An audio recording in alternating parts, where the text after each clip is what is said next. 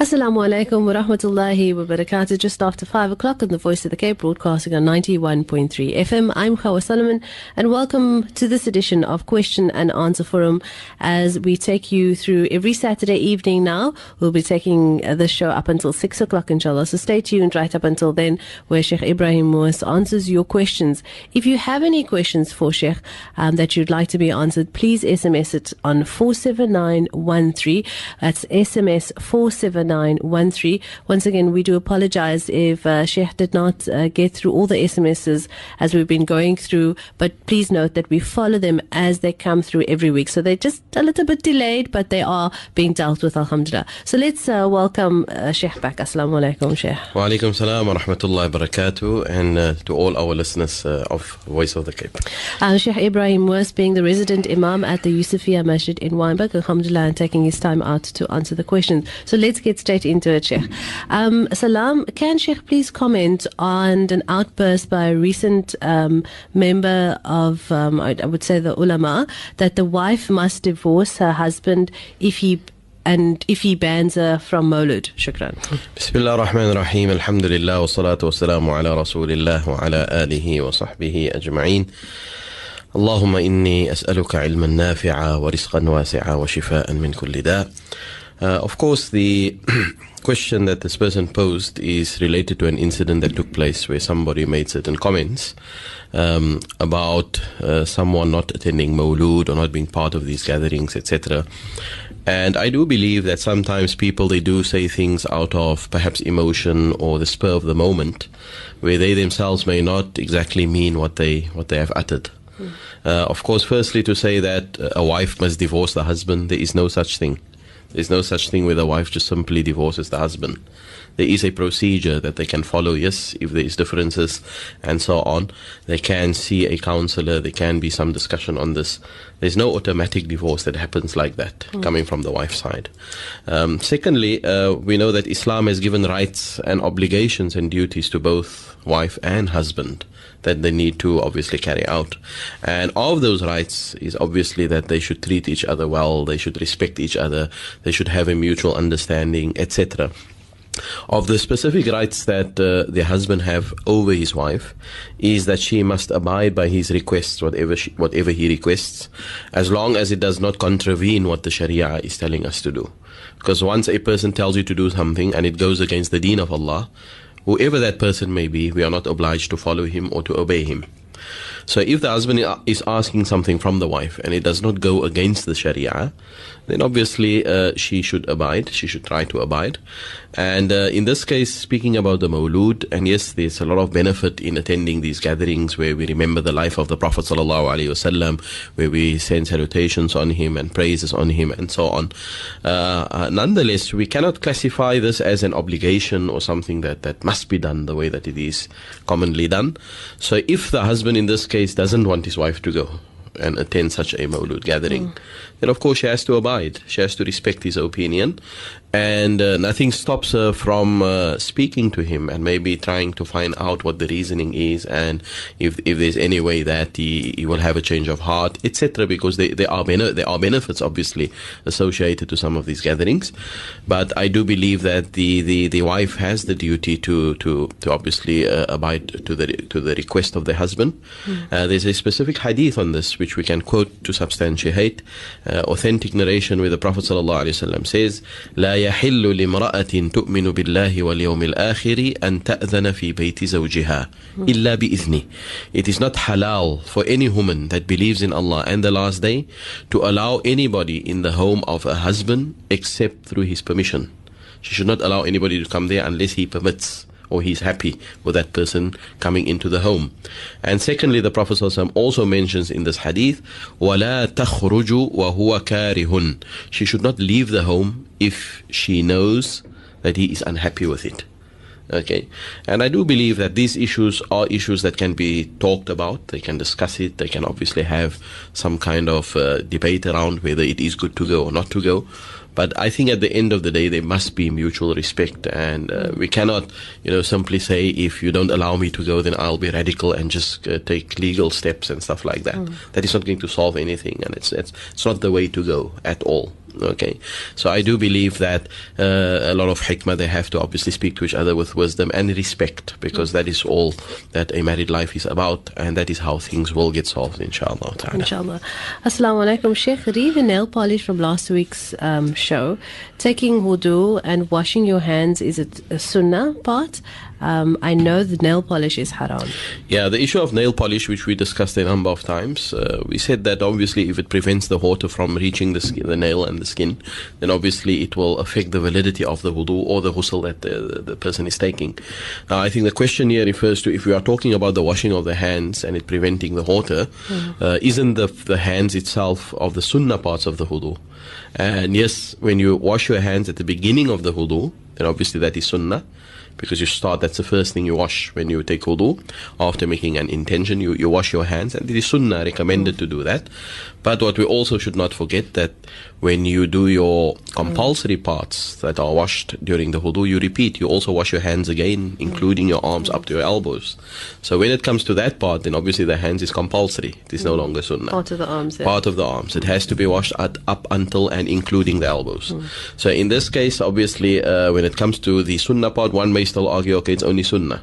So whether the water reaches or not, it's not a problem. But the issue is when you come to washing the arms, then obviously you have to include the hands. And if the water does not reach your nail, it does not reach the skin um, during that part, then the wudu is not valid. It simply isn't valid. And if the wudu is not valid, your salah is not valid. So such a person must obviously take care when washing. And this goes for anything else, not only for nail polish. It goes for anything else, for uh, anything anything that prevents the water from reaching the skin, from reaching the nail, or from reaching the parts that must be washed during wudu. Anything, whether it be paint, whether it be oil, whether it be glue, or whatever. Even the people at work, you know, they should make sure that when they take wudu, they try to remove those things first before they take wudu, to the best uh, of their ability, of course, to remove all of those things and then to take wudu. Yes. I, I know I'm diverting a little bit, but it's within the context. Uh, Sheikh now mentioned you know things on your hand, especially working men, and they might not be at a facility where they could re- maybe remove the paint or the oil on their hands. What what is the best option? They there? should do whatever they can in their ability, you know, because obviously that would be a, a prerequisite for them for their wudu to be valid. So I think they should be they should actually come prepared for it. Okay. so wherever they work, they should carry their Yeah. turpentine or whatever There they use go. to remove these things. Carry it with you because you know you are going to make salah during Mm. that particular time, if that is the case. Otherwise, you wait until you come home and you actually uh, do a proper wudu after removing whatever would prevent the water from reaching. Inshallah. Salam Sheikh, uh, uh, Sheikh Moos. Need advice, Kanala, with regards to an agent to give money back since last year, March. Been to the MJC and Sahu court, but nothing happens. Shukran. Bismillah ar-Rahman ar-Rahim. Uh, in the case where obviously this person has been um having problems with an agent not giving money, uh, there's nothing much I can say in terms of uh, from a Sharia point of view. Uh, safe to say that uh, the person could take whatever steps is necessary to to retrieve the money that is owed to him or to her. Um, uh, this is obviously would become a legal issue if the person is not paying up, and uh, perhaps more pressure must be put on the regulators or on the people that are involved, and the person who is uh, actually involved in this particular uh, situation should obviously then uh, t- take ownership and responsibility and see that this particular person uh, gets uh, his or her money back. But in terms of what to do, I, I, I can't give uh, an advice particularly to say what to do in this case. It seems to be more of a, a legal issue yeah. or a procedural issue. How are we going to get the money back? So I, I believe that if, if it means you must go legal, then so be it, or whatever other ways you can uh, think of to, to retrieve your money. And we hope, inshallah, that you will get your money back because obviously it's not a nice thing to lose a lot of money. And we hope, inshallah, that you will be able to retrieve your money in one way or the other. Inshallah. Assalamu alaikum. Can one sit without a scarf covering your hair while your children are reciting the Quran as a lesson they're going over? Shukran. Yes, if you if you are, are sitting in, in the comfort of your own home, then obviously it is not uh, it is not compulsory upon you to cover your your head uh, if there are uh, no strange men around. Um, so obviously uh, that is within the privacy of your home. You're allowed to do that. And in this particular context, if you are in your home and your children are actually now reciting Quran, so there's one of two situations: are you actually sitting with them and listening to them reciting Quran? or you are close to them and you are actually listening to them, then in such a case, it's not compulsory to cover your head. Of course, it, it won't be haram if you don't. You won't get any punishment if you don't. Mm. But it just goes with the decorum and the adab of listening to the Quran and uh, you know any form of ibadah that we do, whether it is dhikr, whether it is recital of Quran and so on. There's no stipulation to say that you have to cover. Mm. But of course, it is part of the etiquette of either reciting or listening to the Quran. Mm-hmm. Okay, so if this particular woman is uh, actually physically sitting where the children are reciting, with the purpose of listening to them or being close, so that she can sort of uh, uh, also benefit from their recital, then in such a case, the decorum and the etiquette would dictate for her to to cover her head. But if she didn't cover her head, she wouldn't be sinful in doing okay. that. It's just she, she's missing the adab, she's missing the, the, the etiquette that, that, mm. that the hmm. Quran deserves. On the other hand, the second scenario is if she's just around in the house and she's not really, obviously, uh, intentionally now going there and listening to the recital while they are practicing and so on, and she happens to be working in the kitchen or she mm. happens to be up and down, then in such a case, obviously, it's different. I mean, she's not at all now uh, intentionally listening to the Quran. Mm. In such a case, it would be okay for her not to not to cover her head there's no etiquette issues here. There's no other issues involved. Um, so, so just to to uh, to repeat again, if she is sitting and actually listening to the Quran for that purpose, then uh, the etiquette would be to cover the head. It's not compulsory, but the etiquette would be for her to do that. Yeah.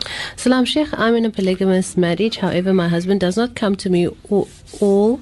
Uh, at all. I think it is. He does in uh, he does if he brings his grandchildren to give me uh, the nafaka. Nothing is being discussed or they are burning issues are never spoken about for more than X amount of years. Now I'm living all alone and don't know what to do. Um, is there any advice, Shukran? It is quite clear that uh, this person is uh, violating the laws of the Sharia with regards to his wife.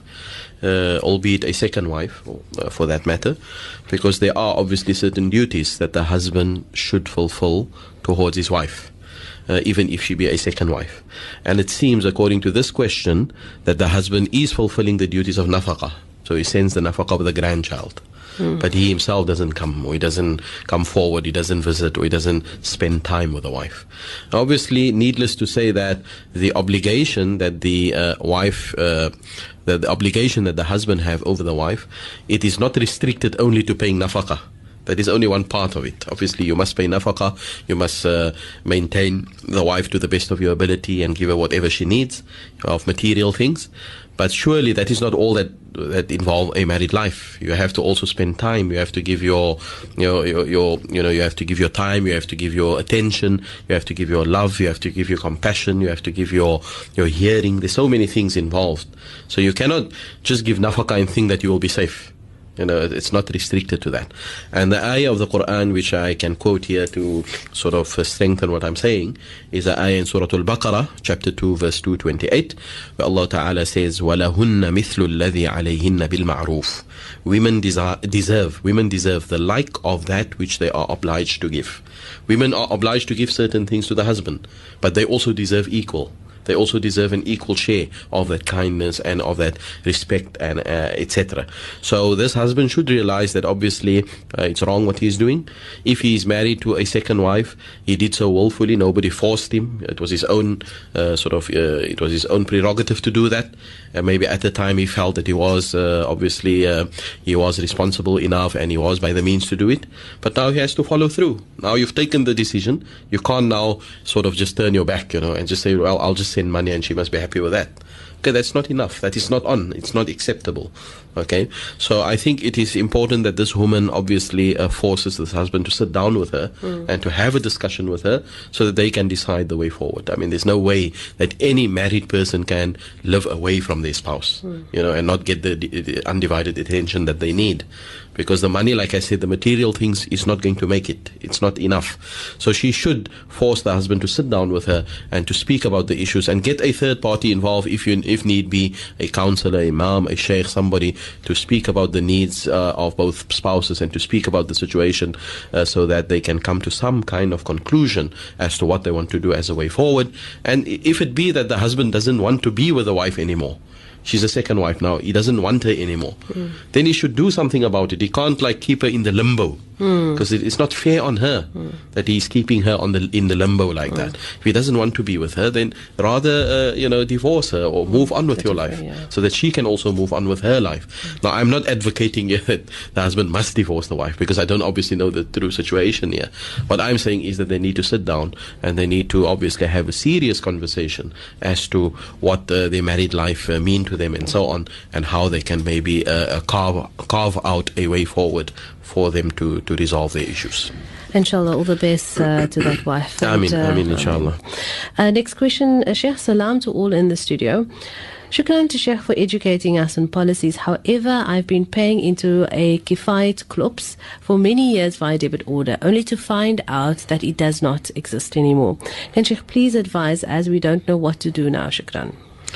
Bismillah ar-Rahman ar-Rahim uh, in terms of uh, you having paid into a particular fund, uh, thinking that obviously and believing that the fund is there to secure your burial uh, rights after you leave uh, this world, now that you find out that they're not there any, any longer, you obviously need to find out who the persons were that, that, that is running this operation. And since you were paying through the bank, I'm sure if you go to the bank and ask them who's the account holder, etc., maybe they can give you some idea of the persons who were running the account if that is possible.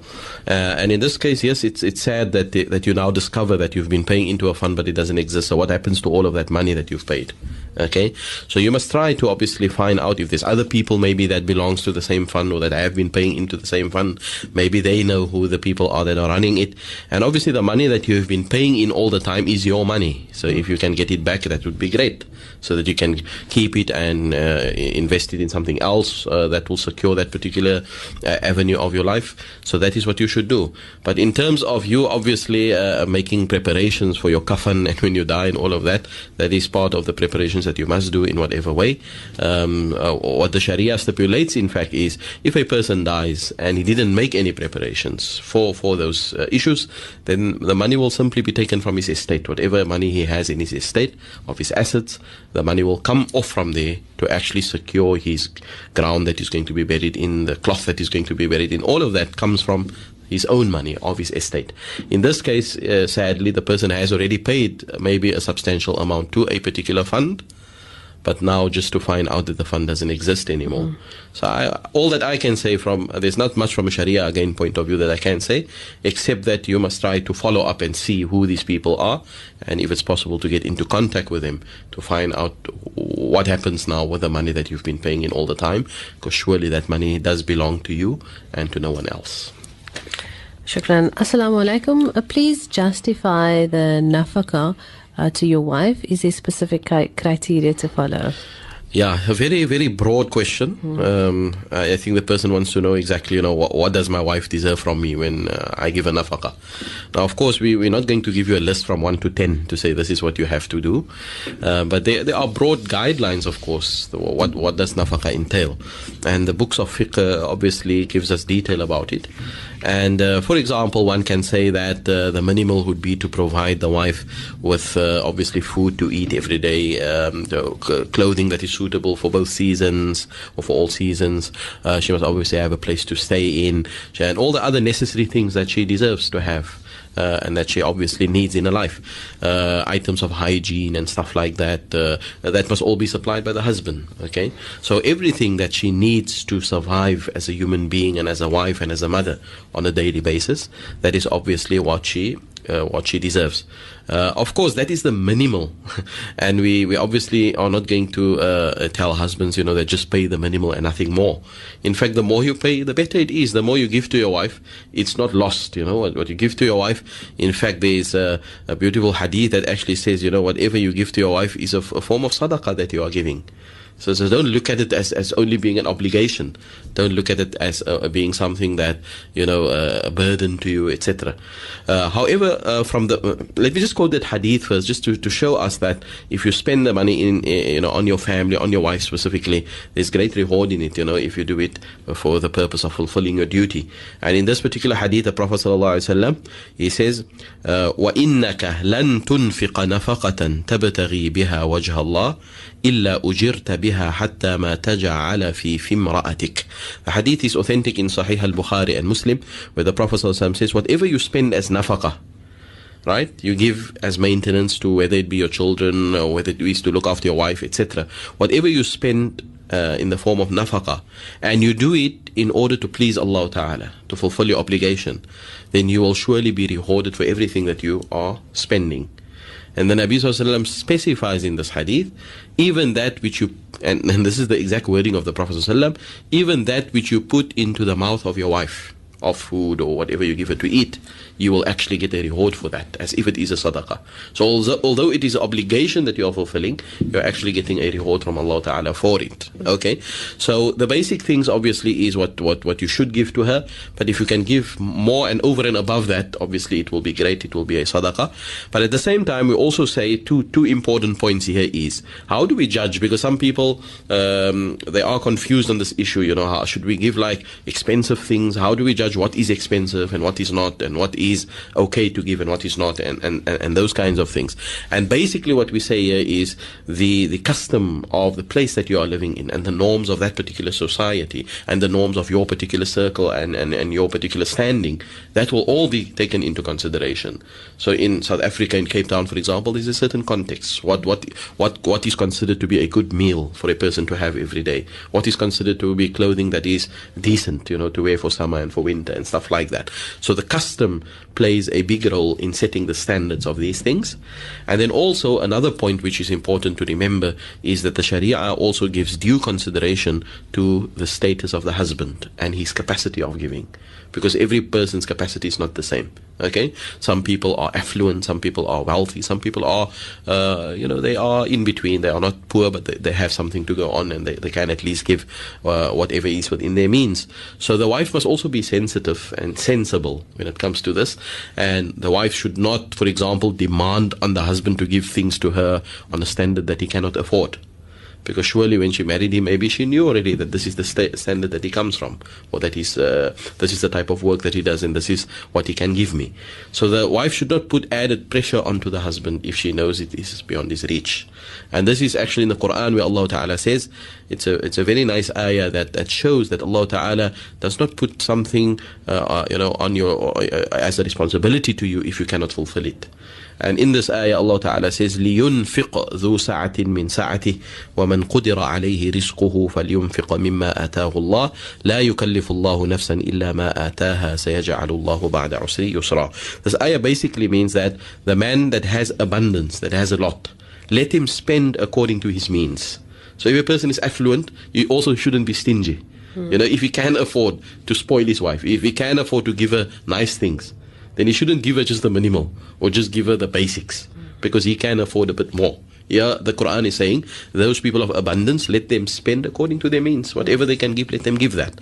And the man whose resources are restricted, on the other hand, who is not as affluent, let him spend according to what Allah has given him. Because Allah gives our rizq in different ways. So let him spend according to what he can afford. And then at the end of this verse, which is the most important part, Allah Ta'ala says, Allah does not put a burden on anyone that is beyond that which Allah has initially given the person. So whatever Allah has given you, that is your capacity and you should be happy with it and you should be satisfied with it.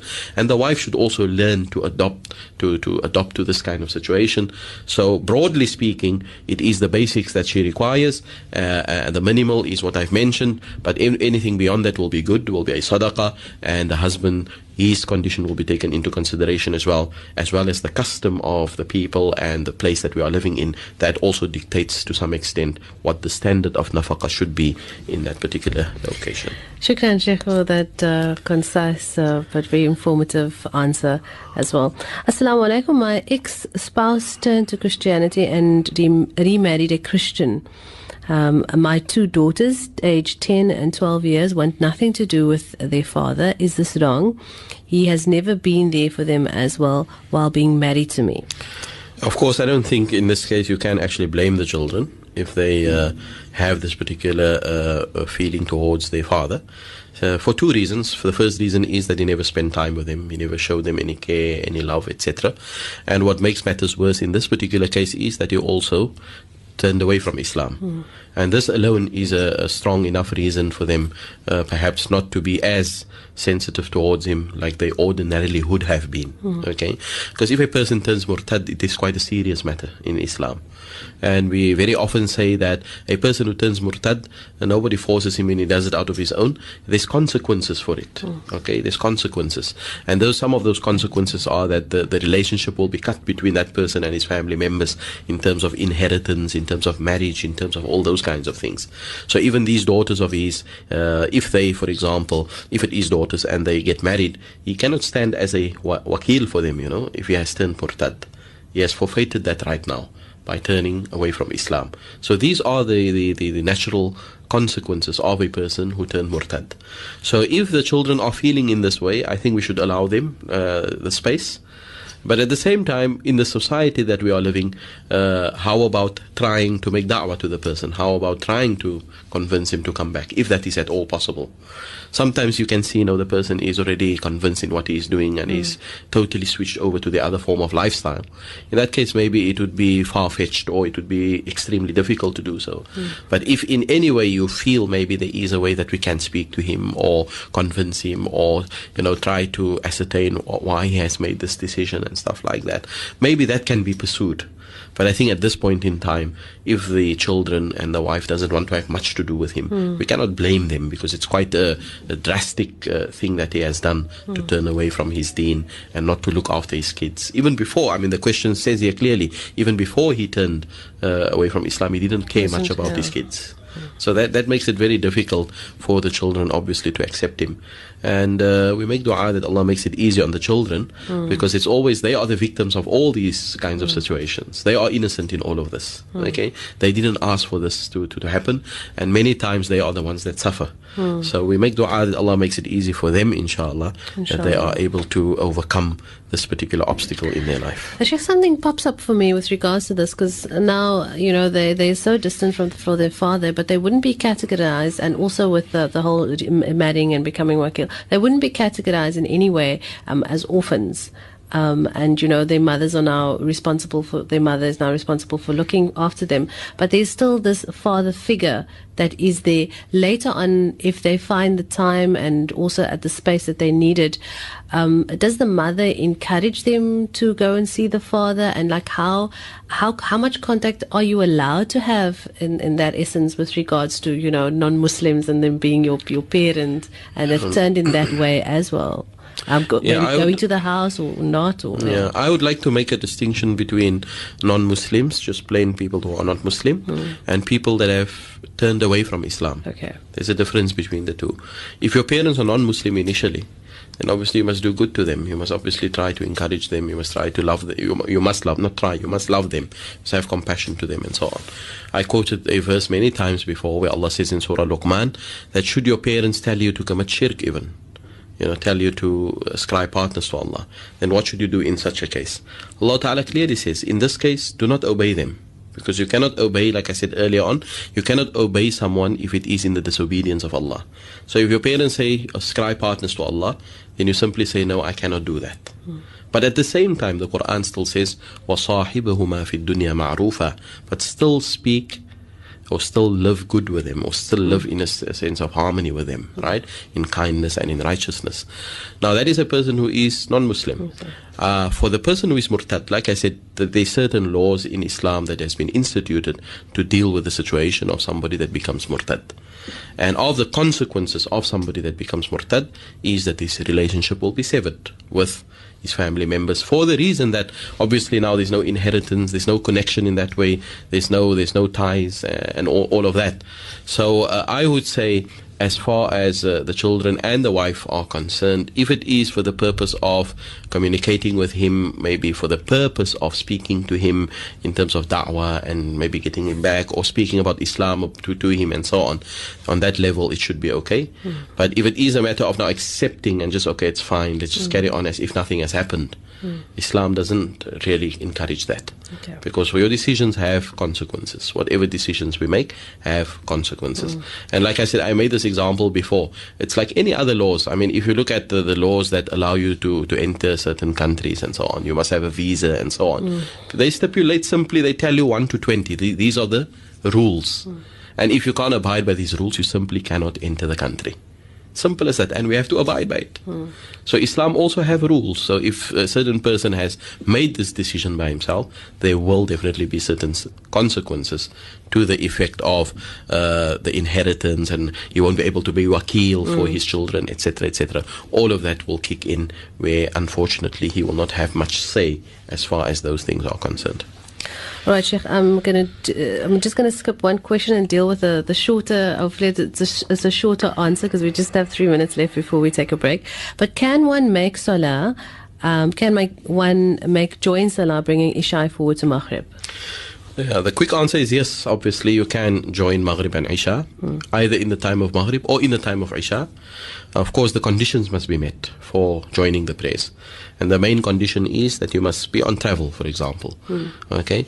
Uh, so if you are on travel, and the travel is a lawful travel, mm. where you are not committing anything that is haram and stuff like that, and the distance that you are traveling is a distance that would allow you to make uh, the joining of prayers. Mm. So if all these conditions are met, then yes, you can simply make uh, joining of prayers between Maghrib and Isha, either in the time of Maghrib or in the time of Isha. You can either delay Maghrib to Isha, okay. or you can simply bring Isha forward to Maghrib.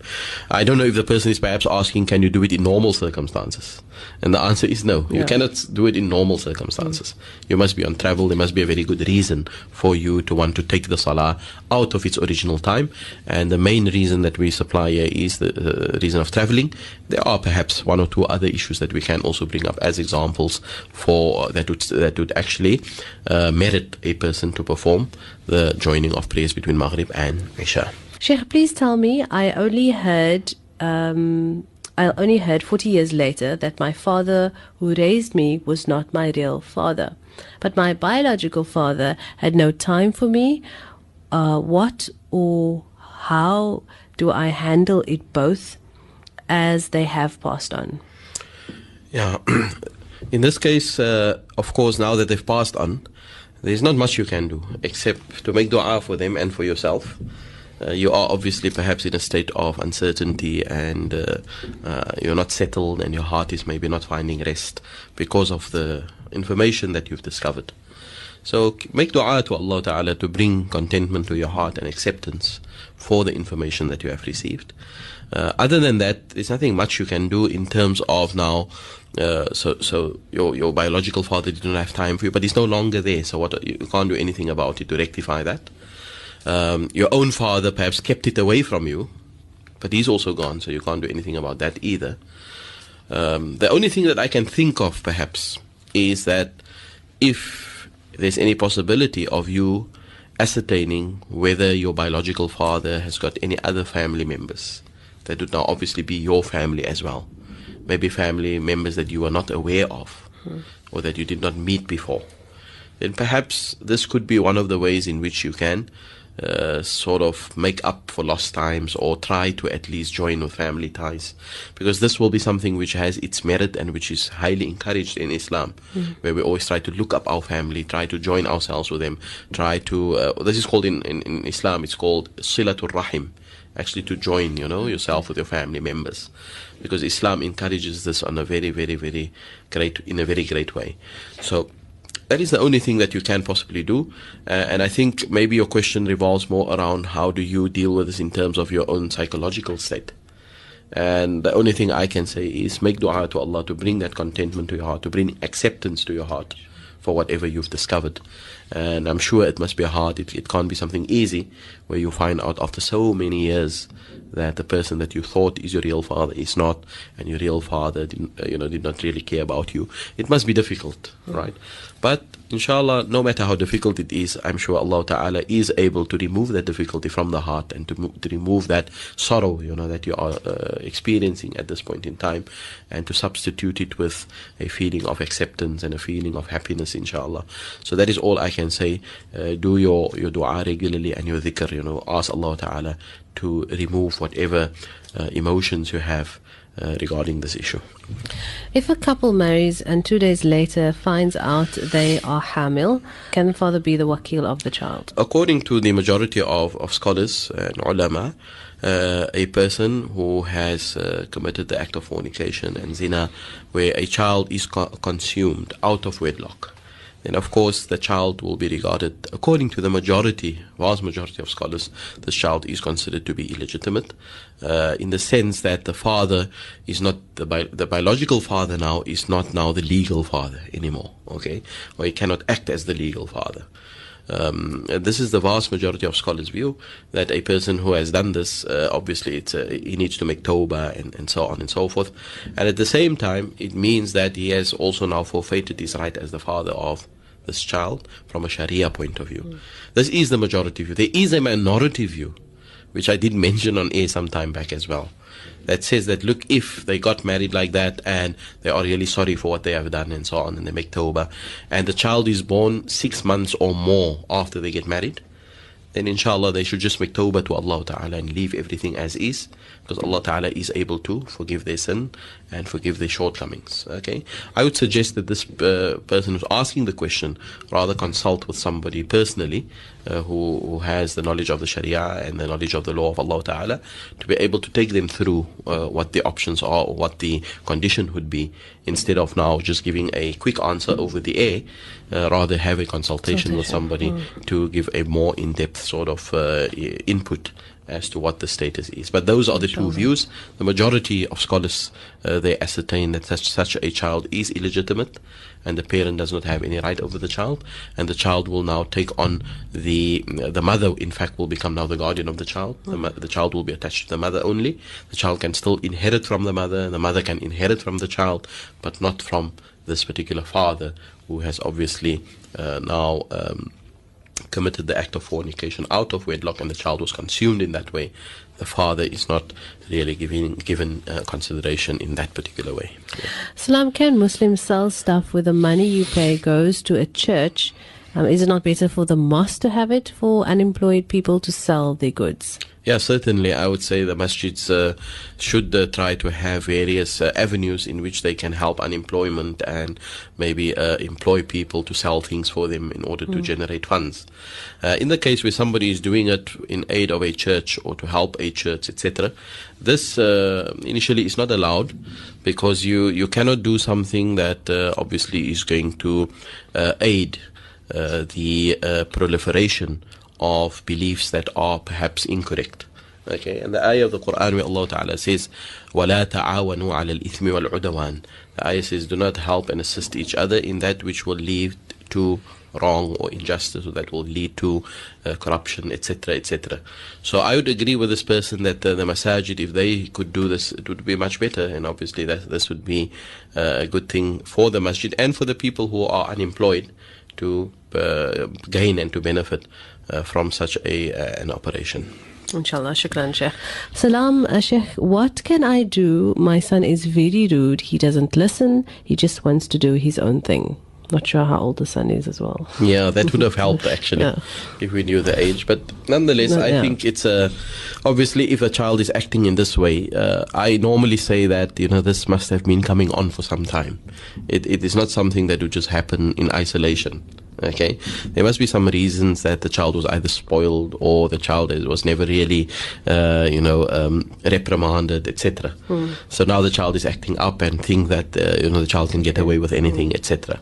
I think it is important for the parents to assert themselves, to obviously play the role as parents, and to ensure that the child understands that the child is merely the child and the parent is the parent. Mm. Okay, many times, what should I do? You should be the parent and be let the child be, be the, the child. child. That is the answer to this, right?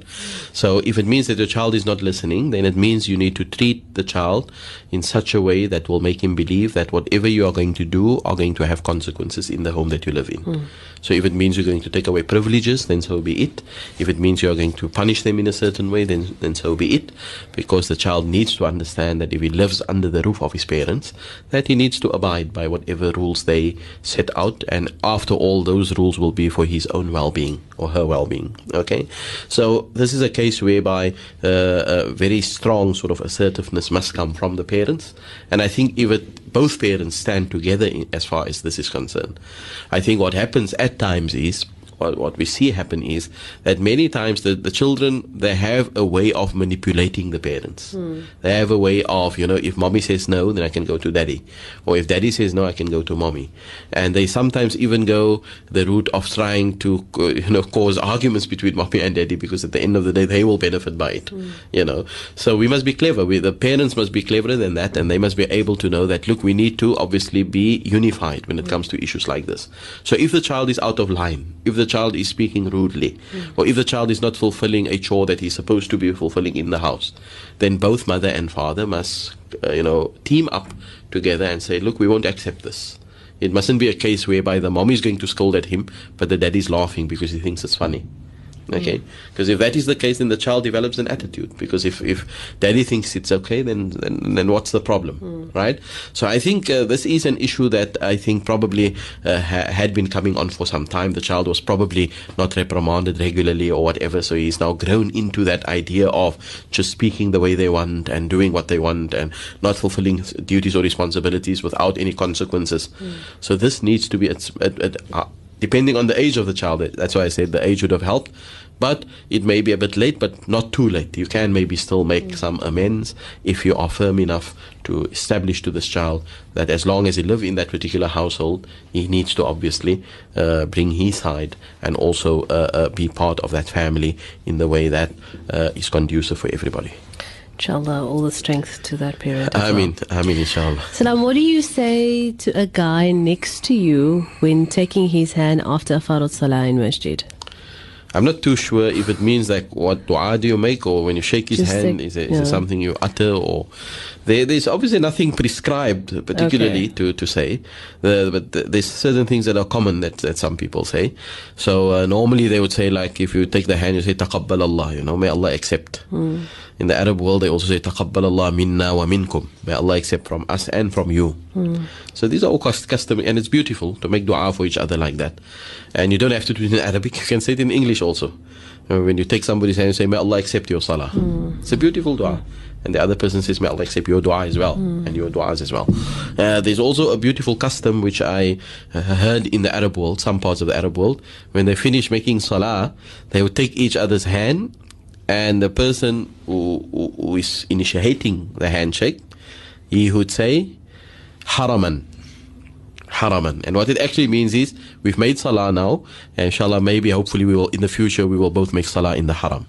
Oh, mashallah. Yeah, this is a dua, you know, haraman. Mm. And the answer to that will be the person who now receives that greeting, he will say jam'an. Jam'an means all of us oh, together. Yes. May, may we all get that opportunity to be in the haram. Sure. So there's also a beautiful uh, custom that is followed in some of the Arab countries. Mm. Okay, so there's no prescribed dua or, or anything to say, but if you want to make a dua for your Muslim brother by shaking his hands, mm. the fact that you show brotherly love to him and compassion and you, are making dua, that is good enough mm. in whatever language, in whatever form or way, you may do that.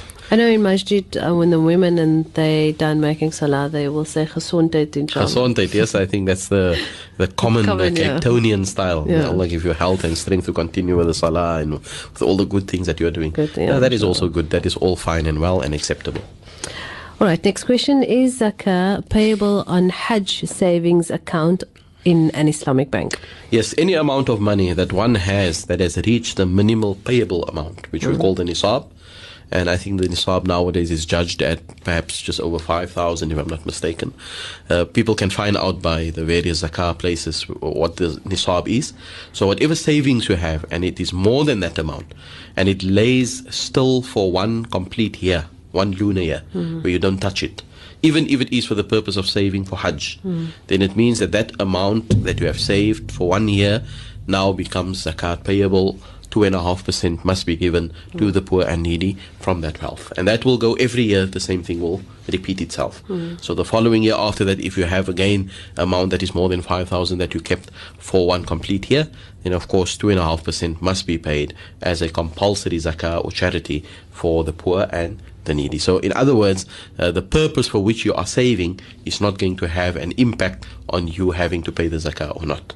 So, whether you're saving for a car, whether you're saving for a house, whether you're saving to go on Hajj, the fact is, the moment your money reaches that nisab and you've owned it for one year, then from that point onwards, the poor person already own a portion in that money, which is due to them, which we owe to them in order to assist them in their plight and in their difficulties that they And experience. and then she say one lunar year, which means you go according to the Islamic calendar. you, you try to, to keep da- uh, to keep uh, uh, track according to Islamic Islamic calendar. calendar, Yes. So if you have it, let's say, uh, so and, and this is an important You point that you're backtrack again, Yes, yeah. it's an important point that you are making. That when we have this kind of thing, we must also try to uh, document and say, look, I've put the money in in that particular month. Let's say it was the month of Ramadan.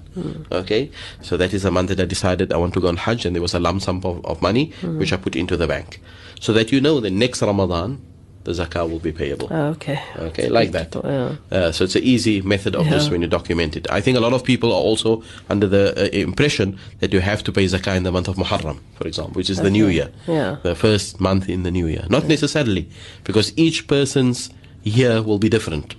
Because it, it's from the Time, time yeah. that you actually acquired the money and it was laying still from that time onwards. Hmm. That is how you will calculate your year. So it is best that you document when that happened so that the following year you know exactly when to pay your zakah. Another zakah question, Sheikh Salam. Must you pay zakah when you transfer your pension funds to another account and when you reach uh, pension age? Uh, this is, I think, somewhat of a, a sort of lengthy or complicated question, Yeah. but I can quickly just address the main points. And that is, I suppose that the person has received a lump sum uh, payout, you know, after having paid pension all the years. Yeah. So if he received that lump sum amount, we have to now first establish the lump sum amount that he received now. Did he actively pay into the pension fund himself on a monthly basis, or did the employer do that? if the employer paid on a monthly basis without him having contributed, without him having played a role, in other words, it was a compulsory deduction that came from the employer side, hmm. then it means all that time he didn't really own the money. It wasn't his yet. Hmm. But now that the lump sum is paid out to him and it's now transferred into another account, which is his own personal account or hmm. whatever account it is, then in that case, that lump sum, if it is more than the minimal payable zakat amount, then he will have to calculate from that point onwards whether he will keep that amount for one year or not. So if he keeps that amount, or whatever amount is more than zakat payable, which is more than the 5,000 uh, as a minimal, so if he keeps that amount from that point onwards for the entire year, then only after that f- year has lapsed, he will have to pay 2.5% on whatever savings he had from that particular pension fund. If, on the other hand, he was paying actively into the pension fund, then it means that he's already owned the money, the monthly installments was his actually, hmm. and he paid it into an account which was the pension fund. Hmm. So what he needs to do is he actually needed to calculate it year by year already, and not wait until it mat- mat- matures. He actually had to every year ask himself, for this year, how much pension did I pay actively into this account, and accumulate all of that, and add all your other cash that you had for one year, and if all of that comes to a nisab amount, uh, which is the minimal of five thousand, then he should have been paying zakah every year two and a half percent, if that amount was more than five thousand uh, of the monies that he paid in on a monthly basis. So there is zakah on both cases. There is zakah, but it just depends on uh, how the contribution took place, who was the one that that actually contributed to the fund, uh, and I think what I get from the question is that the person received a lump sum, which perhaps the employer has been uh, organizing for him over the years. So now it is transferred into his account. How does he pay zakah on that? It's very simple. He doesn't pay zakah immediately, but if he has that amount or any amount more than 5,000 for one year after that, then from off, from that point onwards, he will pay 2.5% on that lump sum which he was paid. Inshallah, Jazakallah, Sheikh, to you. Unfortunately, that's all we have time for. We'll continue with the question and answer from next week, same time, same place, on, on every Saturday between 5 and 6. Uh, please do send those SMSs and uh, accept our sincere apologies for not dealing with the ones that had come through today, but it will follow through on the next week's show, inshallah. Jazakallah once again, Sheikh. Salamat travel and salams home as well. Jazakumullah khairan to you as well, Sister Hawa, and uh, may Allah Ta'ala grant you and all our listeners everything of the best, inshallah. Assalamu alaikum wa rahmatullahi wa barakatuh.